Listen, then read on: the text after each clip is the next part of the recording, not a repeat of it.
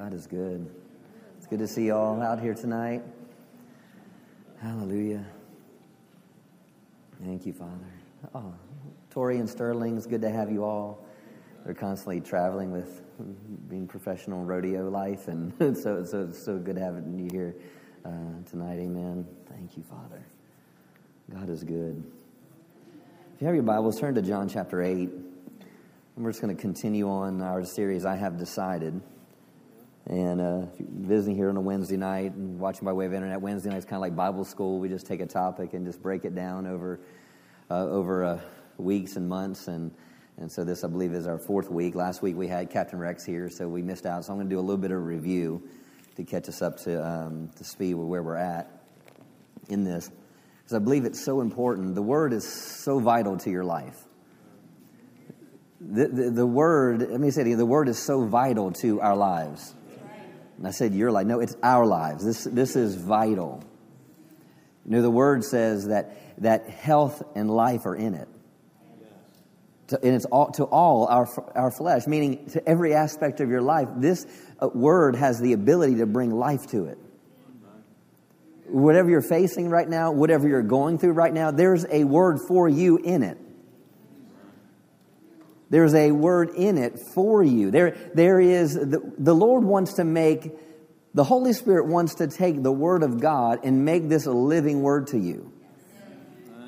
A word that will sustain you, a word that will give you direction, a word that will give you life, a word that will give you strength. This word is so vital to your life.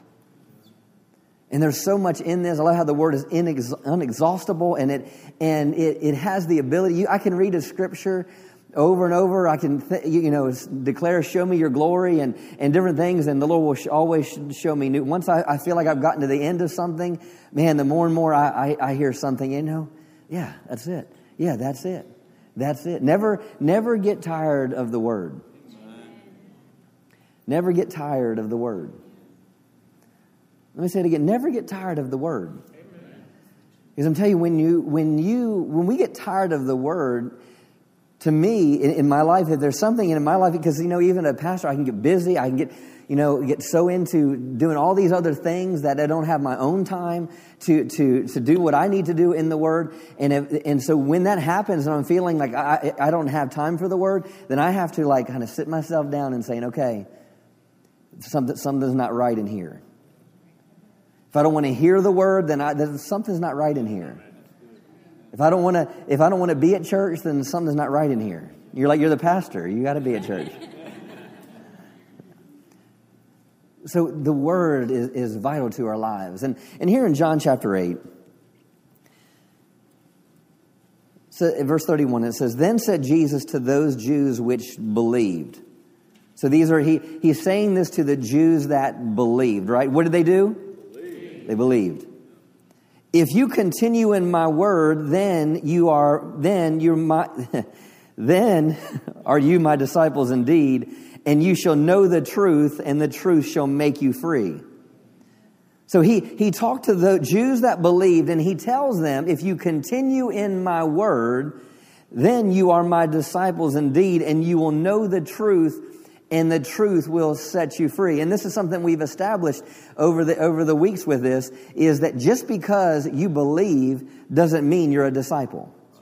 See, he said to those that believe, if you continue in my word. So just because you believe, just because you made Jesus the Lord of your life, doesn't mean you're a disciple. Being a disciple isn't found in believing. Being a disciple is found in continuing. And when you continue in the word, it says the truth will set you free. You'll know the truth and the truth will set you free. So this lets me know that truth, if I continue in the word, this truth is transformative. Meaning, if I continue in this, if I'm a disciple, then ultimately you're going to see some things in my life that have been transformed. You know, I, I got born again in 1993. And you know what? My life has been transformed since that time. If you knew Justin in 1993 to Justin in 2018, you'd see two different people. Totally different, totally different attitudes, totally different way of thinking, totally different way of living. Why? Because I chose to become a disciple. And a lot of times when people come to Jesus, they accept Jesus, they bring Jesus into their life, but have they allowed that relationship to transform them? So that's why there's a difference between being a believer and being a disciple. So, so what is a disciple? A disciple is a learner, a follower. They're not just a pupil, but they're an adherent to something. So, what's an adherent? Someone who supports a, a party, a person, or a set of ideas. So, it, discipleship is about being developed. And how about we all need to be, I need to be developed. How about you? Yeah. So, what does a disciple look like? Let's go to Luke chapter 5. And I'm just doing a, doing a review. Luke chapter 5. Verse 10 says, And so was also James and John, the sons of Zebedee, which were partners with Simon. And Jesus said unto Simon, Fear not, from henceforth you shall catch men.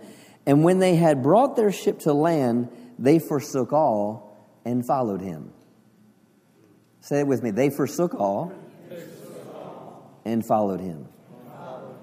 You see, this is, this is where I believe being a disciple is transformative because, see, the, that day they went fishing.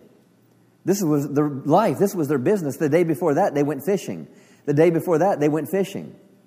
The day before that, they went fishing. What did they do the day before that? Fished. But all of a sudden, when Jesus said, Follow me, and I'll make you fishers of men, it said what? They left all, they forsook all, and followed him. So, what does a disciple look like? Disciple, what a disciple looks like, they're ones that have made a greater commitment and have a greater submission. It's not, it's not just, okay, I want to, I, I, I want Jesus as just a part of my life. No, I want to go all the way with Jesus. I, I want to go all the way with Jesus. And we see the Apostle Paul talking about this in his own life, as well instructing Timothy. He, he, he said about his own life, he talked about that we, you know, talking about running in a race, and he goes, we run, you know, we, we run for a, a crown that fades away and perishes. You know, the natural, they, they, they run in a race for, a, for one that withers, but, but we run a race that's, that for a crown that doesn't perish. And what does he say? He goes, I buffet my body. I, I put it down. So he compared his life with that of an Olympic athlete. You know, and you know what? Olympic athletes, they don't, they, they, there's, a, there's, a, there's a greater commitment that they have. Someone that's running a race and someone that's a professional. You know, we have the World Cup going on right now. Those, those soccer players, they, have been, they're athletes and it's, something they've done as a child. But you know what? They never stop training. They're always training. Always training. And so what? Because there's a greater commitment. If you want to, if you want to, you want to succeed on another level, you've got to have a commitment on another level.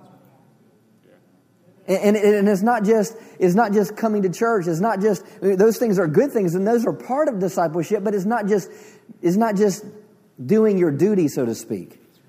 And then he tells Timothy, he talks about being a well trained soldier. Talking about being a well trained soldier. So, so here, with being an Olympic athlete or being a soldier, soldiers in the military, there's a greater commitment. They've had to go through greater training. There's things that soldiers and athletes you know, they, there's things that, that we can do that they can't do. There's things that, that, that, that they can't eat. You know, an athlete, they, they can't eat. You know, they, they're not going to eat what you, you and I might eat. They're going to eat differently. They're going to live differently. They're going to walk differently. Uh, soldiers, they're going to live totally different than, than we live, right? So, so what is a disciple? Is someone that makes a greater commitment. So why do we follow? We talked about what is a disciple. What does it look like? So why do we follow? Go to Luke chapter 6. Luke 6.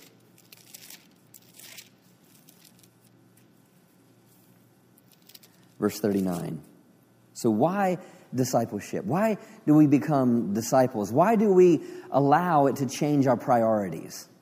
And that's really what I, believe a disciple is about. It's about a change of priorities. An athlete, it's a change of priorities. A, a soldier, it's a change of priorities. And I believe if you want to go to another level in your life, the first thing is making commitment. You're going to change your priorities. What was a priority last year is not going to be a priority this year, right? Verse 39 says, And he spoke a par- parable to them. It says, Can the blind lead the blind, and shall they not both fall into the ditch? Verse 40 The disciple is not above his master, but everyone that is perfect shall be as his master. Let me read the Amplified. It says, A pupil is not superior to his teacher, but everyone when he is completely trained, readjusted, restored, set to rights, and perfected, will be like his teacher. Now, now get this, understand this. He's saying a pupil is not greater than his teacher, but everyone when they're completely trained. See, that's what a disciple is about being developed, being trained. And it says, when you are trained by your teacher, when you're trained by your master, the goal is that you'll be like your teacher. So when we talk about following Christ, following the Lord, it's, it's not just to say we believe in Jesus, but it's to become like Him. The goal of being a disciple is about being like Jesus. So when we say, I have decided to say, you know what? I'm making a greater commitment. I've got different priorities. Why? Because I want to be like him. Let's go to 1 John chapter 4. I know that some of these are the scriptures we've um, just reviewing on.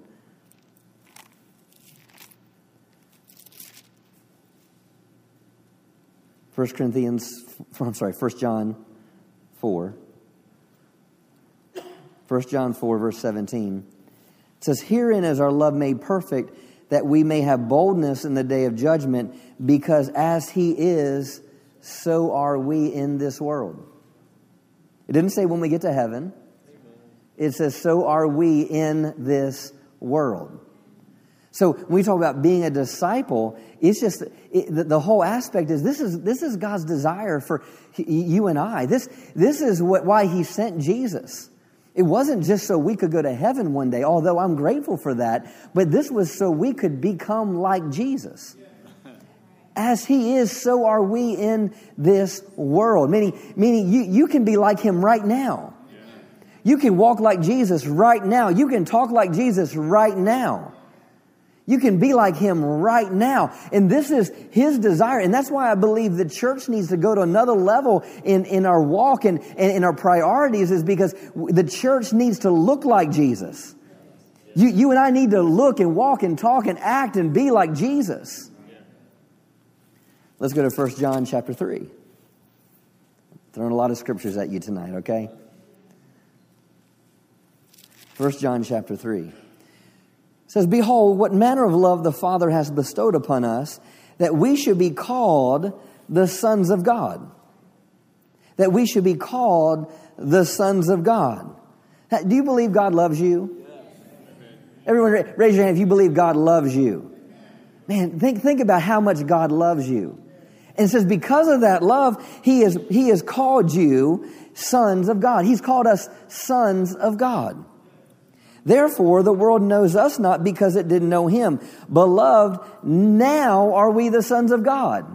Now we are the sons of God. Not, not when you get to heaven, not, not, not some down in the future, not when you've earned it, not when you're, you're a good enough Christian. No, now you are a son of God. Right now.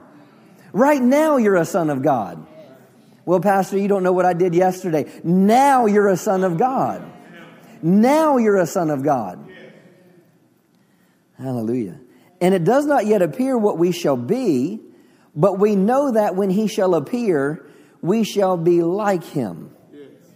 We shall be like him. So, so here throughout the word and throughout the New Testament, we constantly see this pointing to being like him, being like him. So being a disciple is not just, I believe in Jesus, but it's allowing that revelation of who Jesus is to reshape your entire life to reshape your entire identity, to reshape everything about you. Okay, hold your place in 1 John and let's go to um, 2 Corinthians chapter 5. I don't want to stay too long on some things, but I also don't want to rush either, so.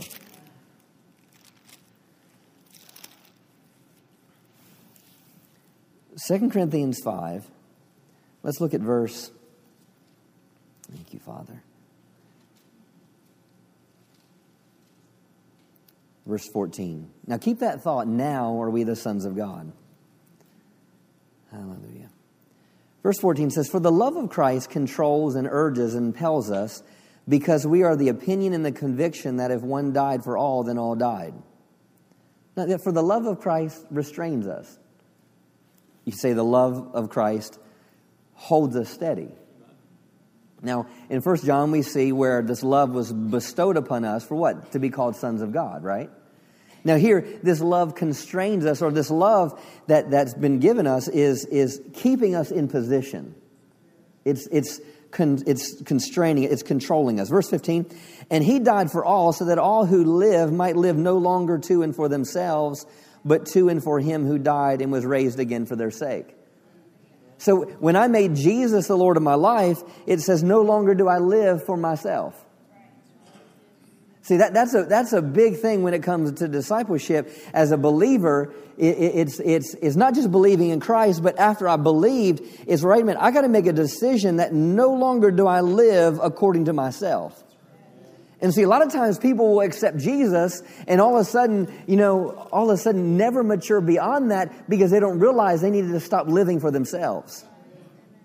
And that's what discipleship is all about, is about being transformed to be like him. You know what? Jesus said, let the, it says in Paul, Paul said about Jesus, let this mind be in you, which was also in Christ Jesus, who thought it not robbery to be equal with God but, but took on the form of a servant and took on the form of a servant. So we need to have that same attitude, right? Meaning, meaning he got to a place where his life wasn't about him. So when you realize to be a disciple, you have to understand my life isn't about me. Those are, that's another message. So says, but to and for him who died and was raised again for their sake.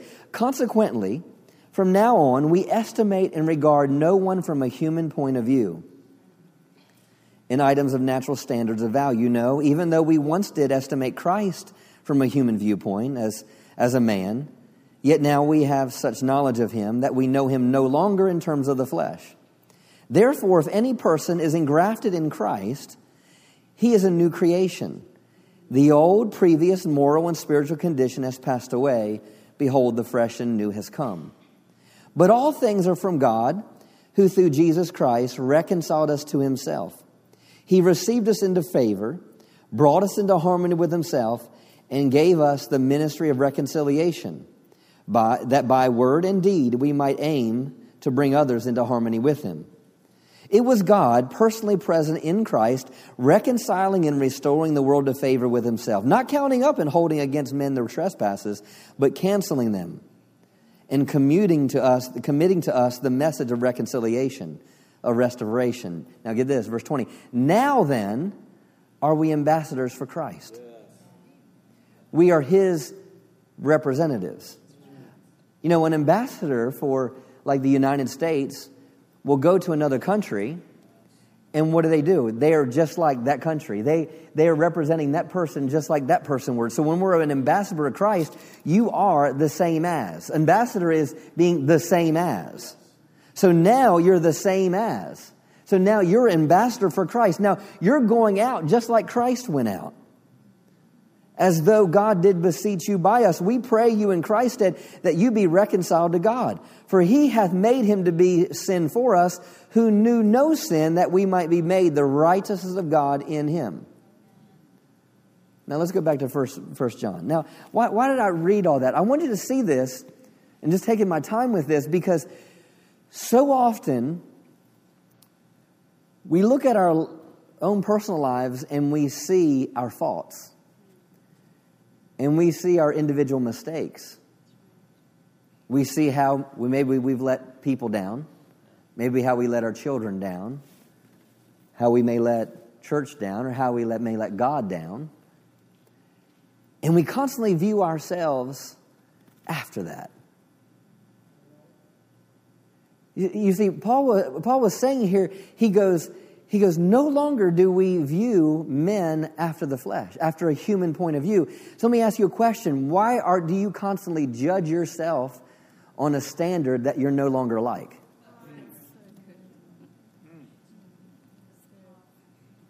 Think about that for a moment. Why? Because we don't truly see ourselves for who we are and who Christ has made us to be. So therefore, that's what constantly calls is to me, I, I call it the, the cycle of sin. Because you're so trying to be righteous that you don't realize you're already righteous. You're so much trying to be a son and a daughter of God that you continue to mess up because you judge yourself based on your works instead of his works. Now, I, am not a I'm not a grace teacher that teaches that once you accept Jesus, you can live any way you want to live and grace covers it. That's not, that's not what I teach. Because, because I believe that, that, that there is a process that we continue to have to walk out. There's, there's the righteousness that you receive by faith, and there is the fruits of righteousness that we walk out out of the revelation of that righteousness. I don't have time to talk on that tonight. But I wanted you to see this and get that point tonight is that we constantly judge ourselves based on our human insufficiencies, our weaknesses, instead of who we really are. You see, he said, Now are we ambassadors of Christ. He said, Now are we sons of God. See, this, this, is, this is all about discipleship. So, so we have to look at what standard are we looking at in our lives? Are we looking at ourselves as the standard? Or are we looking at Christ as the standard?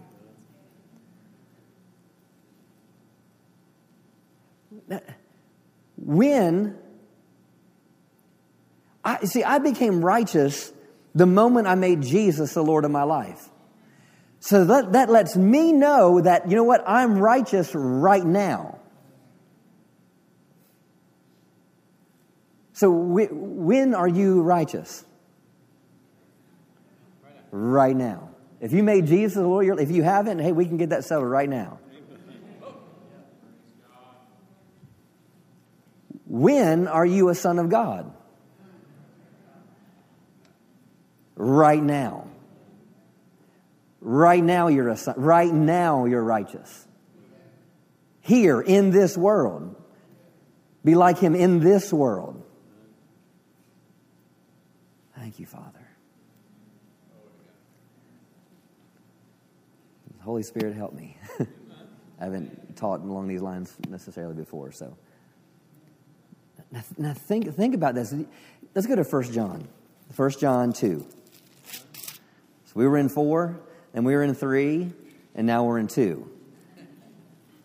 Because really, he explains this throughout, and I don't have time to break down every chapter in this, but, but really everything stems off, I believe, this comment that I'm about to read on why he shares other things throughout this chapter. And in 1 John chapter 2, verse 3, it says, Hereby we do know that we know him if we keep his commandments, he that says, I know him and keeps not his commandments is a liar, and the truth is not in him. Verse 5 But whoso keeps his word. Now, before I go any further, remember, if you continue in my word, what? You'll be my disciple indeed, and you'll know the truth, and what the truth will make you free. So that's John chapter 8, right? So who's writing here? John. So here he tells us, he goes, and whoso keeps his word keeps his word. You could say keeping something would continue in it, right? So whoso continues in the word, in him verily is the love of God perfected. Hereby know we that we are in him. So when we continue, when you continue in the word, you'll realize that your life is in him now. Now let's look at verse 6. He that says he abides in him ought himself also to walk even as he walked. Now get that. He that says he abides in him. So it says, if I continue in him, it says the love of God's perfected, and hereby we know that we are in him. So if I continue in the word, I'm going to realize that I'm in him. I abide in him. Now the next verse says, he that says he abides in him. So if I'm abiding in him, now it tells me, ought himself also to walk even as he walked. Now get this. Not only am I a son, And not only am I righteous because of him, but realize I can walk like him. See, see people have that, that mentality of, well, you know, I can never be as good as Jesus. Why? Why can't you be as good as Jesus? Who said you can't be like Jesus? Who said you couldn't pray like Jesus? Who said you couldn't preach like Jesus? Who said you couldn't get revelation like Jesus? Who said you couldn't heal like Jesus? Well, well, Pastor, you know, well, you see, I'm just a man. Well, that's not what we just read. You're a son. And, and we read that you're righteous. Well, you know, well, you see, I'm just a man. I, you know, my flesh is weak, and you know, I'm just, you know, you know, you know me. Um, no, no, are you a son of God? Are you not a son of God? Are, are you the righteous of God? Are you not a righteous of God? See, that's what we have to understand is, is we allow for failure. We allow for per, per, personal weaknesses. Well, you know, you know, well, it's a, you know, everyone sins a little bit. Did Jesus? Well, Pat, are you saying that I could be like, yes, I am. Yes. See, because we've allowed ourselves to think that we, it's okay to be less than Jesus. Amen. Because after all, I'm just flesh, Justin. I'm just, I'm just flesh, Pastor Justin. So, but then, so I guess what Paul said doesn't matter. He said, no longer judge someone after the flesh. See, we like to make these excuses for us to okay with personal failure. Now, I'm not saying this, I, I, I, I, do not want to bring condemnation on anyone because all of us are what growing in this, right? We are, we are following Jesus. And it says, I can walk, it says, walk as he walked, right? So that means if he walked that way, and he said, if I'm abiding in him, I can walk the same way. I, you know what? I, I don't want to let Justin off the hook anymore and use the excuse, well, you know, it's just, I'm just a man. I, I don't want to use excuses to keep me the way I've always been. I, I don't want to, I don't want to make room for excuses. Well, you know this or you know that. No, I, I want to be what God says I am. Right. And I want to be like Him. He said I could be. Said I could walk like Him. I just, I just, just see, just getting, putting a vision inside our hearts like, wow, I can be like Jesus. He told his disciples, he, he said, go to Jerusalem. He said, you, you, you, can't, you can't do everything I've called you to do yet. Why? Because, because you need to be empowered. You need to be clothed with power from on high. So they, he had already given them the word. They already had the word. But he said, wait a minute. They already had the command. But now it's like, okay, no, you need to go get empowered with something. And what did Jesus say? He goes, Jesus said, He said, I'm going to send you the Holy Spirit. I'm going to send you someone what just like myself. He goes, It's expedient that I go away. Because if I don't go away, the Holy Spirit can't come. And you need this Holy Spirit. So realize, realize when he sent the disciples, he gave them everything and every opportunity to do what he did. Amen. And realize, man, you and I are sons of God. we are righteous. He has to be our standard. I don't want to settle for I don't want to settle for being well, partly like Justin and a little like Jesus. I want to be like him. And I believe through the word. And, and please hear me, this isn't about your works. This isn't about how many scriptures you can quote. This is not about how, how many times you fast and pray. It's not about your works and earning a position to be like Christ. No, it's just allowing that relationship to Christ to grow and blossom and become everything He's created you to be. Thank you, Father. Go to Isaiah, let's see, chapter 62. Isaiah 62.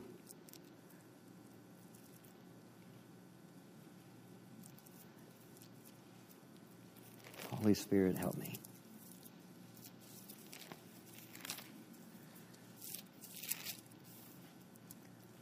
Thank you, Father. Hmm. Isaiah 62, verse 1. We were talking about righteousness. I'm going to read this in the Amplified, so just, just listen or looking on the screen and just, just receive these words. It says, For Zion's sake will I not hold my peace, and for Jerusalem's sake I will not rest until her imputed righteousness and vindication go forth as brightness, and her salvation radiates as does a burning torch.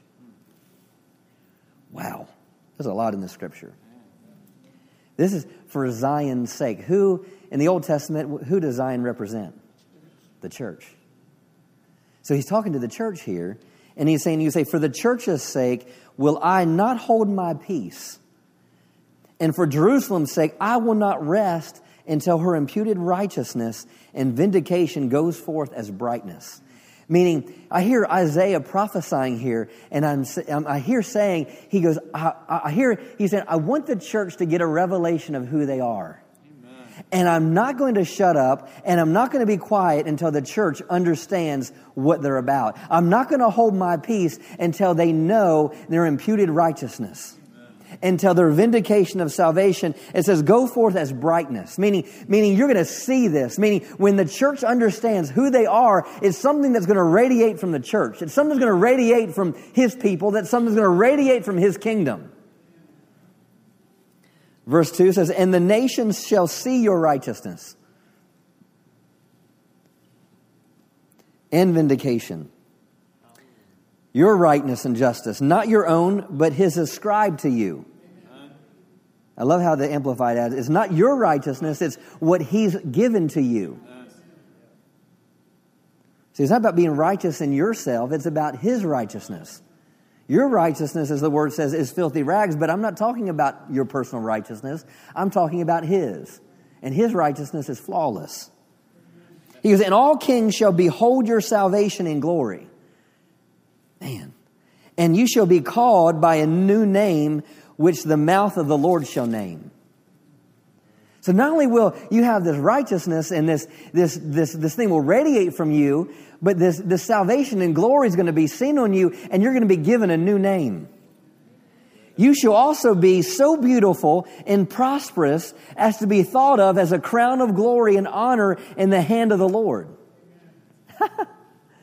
Man, get a picture, get a picture of this that you are so beautiful and prosperous. As to be thought of as a crown of glory and honor in the hand of the Lord.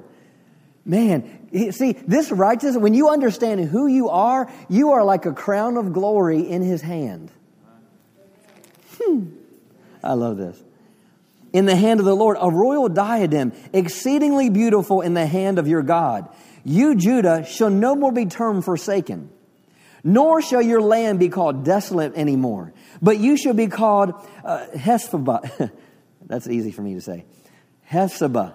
My delight is in her, and your land will be called Beulah, married, for the Lord delights in you, and your land shall be married, owned, protected by the Lord. Amen. Now let's go to verse 10. Go through, go through the gates. Prepare the way for the people. Cast up, cast up a highway. Gather out the stones. Lift up a standard or an ensign over and for the people. So, so what, what is it saying here? Saying, this is what I'm declaring that this righteousness is going to be established, that you're going to be beautiful and prosperous and be like a crown of glory in God's hand. But he tells them, I want you to go through the gates, meaning I want you to declare something. I want you to speak something. I want you to shout something. I want you to cast up a highway. He says, gather out the stones and lift up a standard or an ensign for the people. Meaning, in order for them to walk in what I'm going to walk in, there has to be something that's lifted up. Yeah. A standard. What a standard, a, a ensign here, it, it uses that word. An ensign would be a flag, it would be like a coat of arms. It's, it's something that signifies something. If you, you, you know, if you have a coat of arms in Great Britain, you know, we, we had the, the, the, the wedding this year and they had the, you know, they had for Meghan and, and uh, whatever his name was. Harry, that's it. I was drawing a blank you know they had their own they had their own coat of arms made and and and so it was something specific for them you know, and, you know, I was trying to understand they had, it was like a bird that sung and all, cause she's a great communicator. And so everything in this symbol recognized certain things. It had these things because it represented California. It had this color because it represented that. It had, had these signs and this animal because of that. And so, so when you had a, a coat of arms, it was a signia. It was a seal. It was a banner. So, so anyone that saw that banner, it represented who that person was, not just where they were from, but it had everything about what they stood for. So when it, when it uses this word, lift up a standard, what is it saying? It's saying, look at that standard because that's what you want to be like. Look at, lift, look at that standard because, because that's what, if you follow this standard or this ensign, you follow this, this is what you're going to become. So he's saying, saying you want to be righteous, then, then, then follow the standard. Follow the, walk as he walk. The, the standard they're talking about is Jesus. He's, he's prophesying about the Messiah. And he was saying, lift this standard up and look at this standard because it's going to create a highway for everyone to become like this righteousness that I'm talking about. Look at this standard, what it represents, what's it about, what they do, how they live, how they act, their purpose, everything is found in that standard. So becoming a disciple is saying, you know what? I'm going to follow a new standard. I'm going to follow a new standard. Let's go to Deuteronomy chapter 28.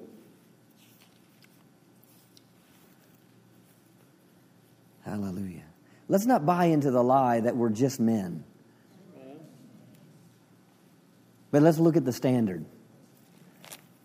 Let's look at the standard. And, and I really believe that, that people have gotten their eyes off the standard and have created their own standards.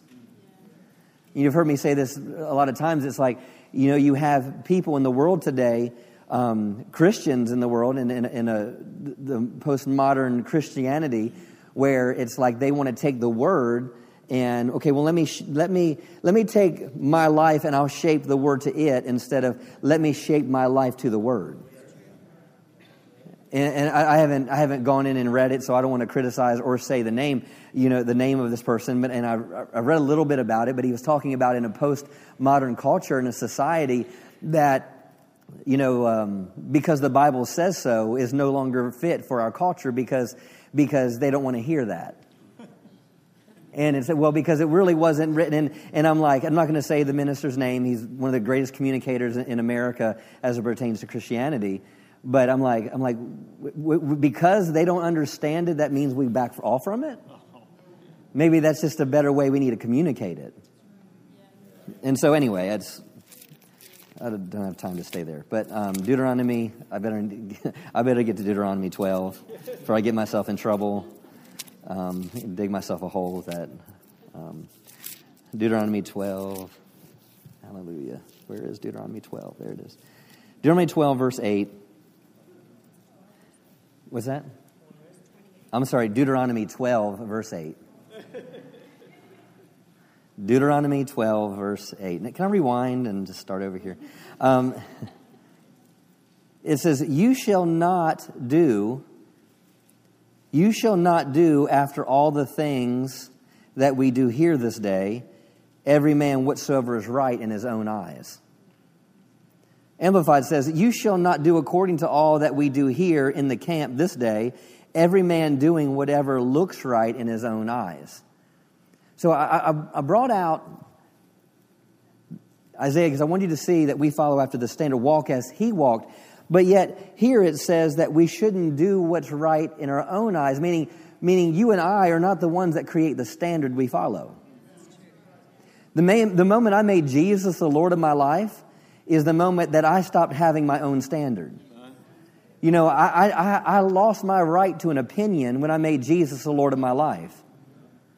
You know, my opinion has to be based on this.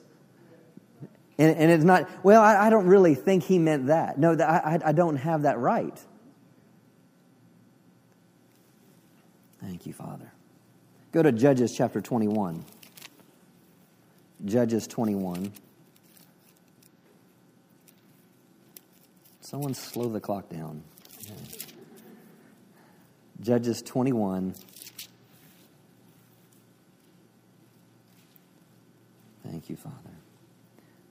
Verse 25, the last verse, and I want you to see this. It says, In those days there was no king in Israel.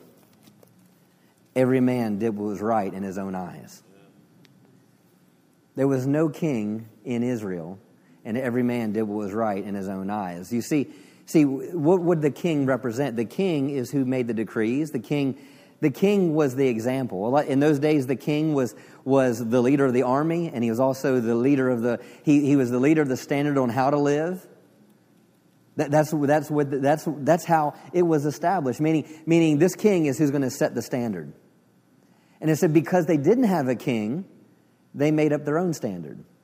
They did what was right in their own eyes. And you see, so, so when we talk about becoming a disciple, we have to realize that we have a king, and his name is Jesus. So we have a standard that we seek after. There's a standard that we look to. There's a standard that we model our lives after. We have a standard. Thank you, Father. We have a standard. His name is Jesus. Now go to 2 Timothy chapter 3. So we have a standard. Becoming a disciple is about following a standard.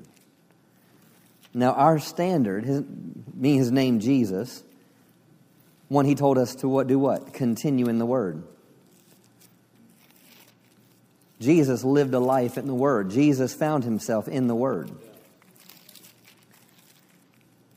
So as we continue in the Word as we're a disciple, because He's our standard, right?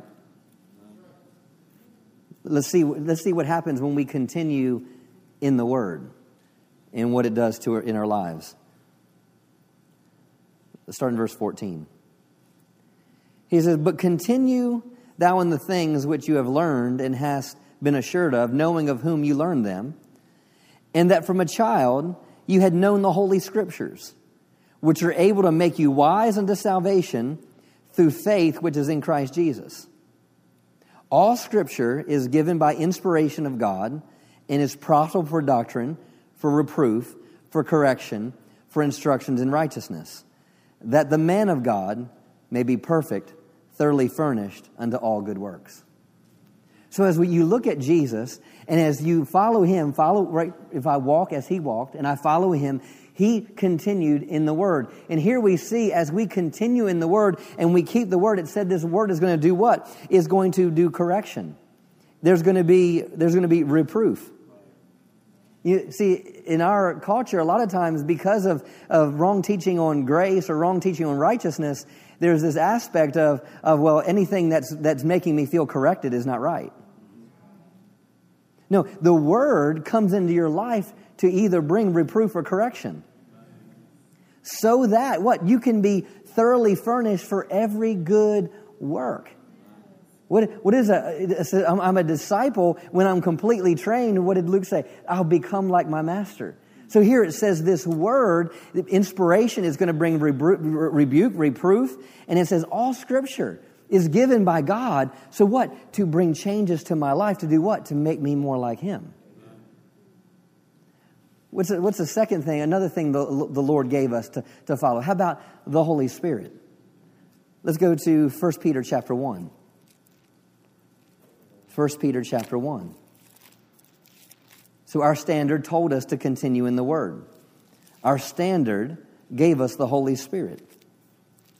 Why did he give us, the, one of the reasons he gave us the Holy Spirit? Let's look at this. 1 Peter chapter 1, verse 2. Thank you, Father.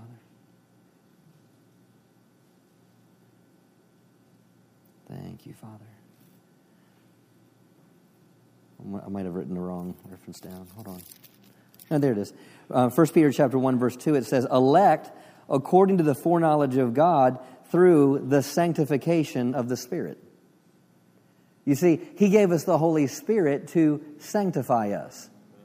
He gave us the Holy Spirit to set us apart from, from whatever everything else is happening in, in, in the world. He sanctified, He set us apart. Let's go to Galatians chapter 5. Galatians 5.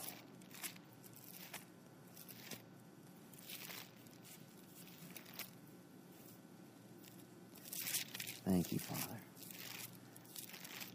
Our standard gave us the Holy Spirit, and part of the Holy Spirit was to set us apart. Galatians 5, verse 16.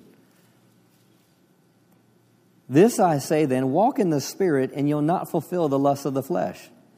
For the flesh lusts against the Spirit, and the Spirit against the flesh, and these are contrary to one another, so that you cannot do the things you would.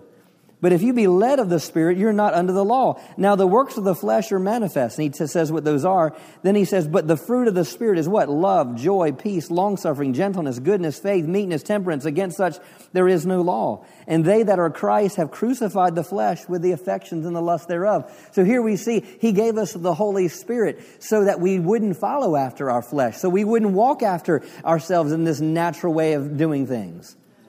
So realizing that, that, that this standard, He gave us the Word to bring perfection to our lives. He gave us the Holy Spirit to perfect our lives and gave us the fruit of the Spirit. The fruit of the Spirit. You think if you walked in the fruit of the Spirit, you'd be like Jesus? Hallelujah.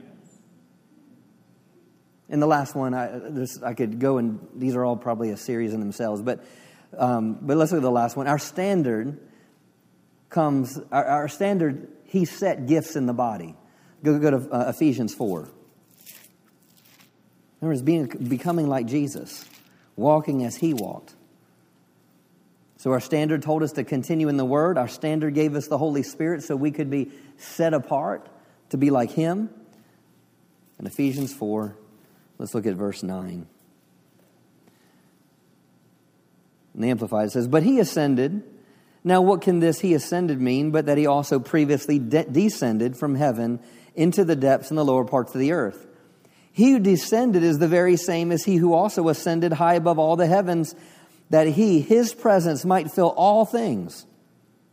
Verse 11, and his gifts varied, and he himself appointed and gave men to us, some to be apostles, special messengers, some prophets, inspired preachers and expounders, some evangelists, preachers of the gospels, traveling missionaries, some pastors, shepherds of the flock, and teachers. Now get this. His intention was, now get he, our standard, he set gifts in the body. It says, his intention was the perfecting and the full equipping of the saints, his consecrated people, that they should do the work of ministering towards building up Christ's body, the church. Verse 13, that it might develop until we all attain oneness in the faith and in the comprehension of the full and the accurate knowledge of the Son of God. Now get this, that we might arrive at really mature manhood. The completeness of personality, which is nothing less than the standard height of Christ's own perfection. The measure of the stature of the fullness of Christ and the completeness found in Him. So then we may no longer be children tossed to and fro. You see, he, he set gifts in the body for the perfecting of the saints so that you and I would be like him, Vic. Yes. Wow. So, so how are we to, to walk and be like him? We, we look at our standard and we see we're changed by the word. We're changed by the Holy Spirit. And when we allow the gifts of, of the body the place in their lives. Those, those things were meant for us so we could become more like Jesus. Be completely mature, fully mature in Him. But see, this only comes when we look at the standard. He's our standard. Don't look at you as the standard, He's the standard. But as, and so, so get your mind off trying to perfect you, but get your mind on the Word Get your mind on the Holy Spirit and allow the gifts that God's placed in your life to bring perfection to your life. You receive this word tonight? Father, we thank you for the word, and we just thank you that we grow by it, being perfected by it. And Father, I just thank you for revelation that we are righteous, that we are sons. And I thank you that we are just like Jesus. Father, I just thank you, Lord, that as we continue in the Word, as we continue this walk with the Holy Spirit, as we continue surrendering to the gifts that you placed around us, Father, I thank you that, that not only are we sons, but we live like sons. We walk like sons. We talk like sons. That more and more, not only we sons, but we, we live out that sonship. We live out that righteousness. And I thank you that we will radiate and we will affect the world by it and through it. And we thank you for it in Jesus' name. Amen. Give him a shout of praise for the word tonight. Amen.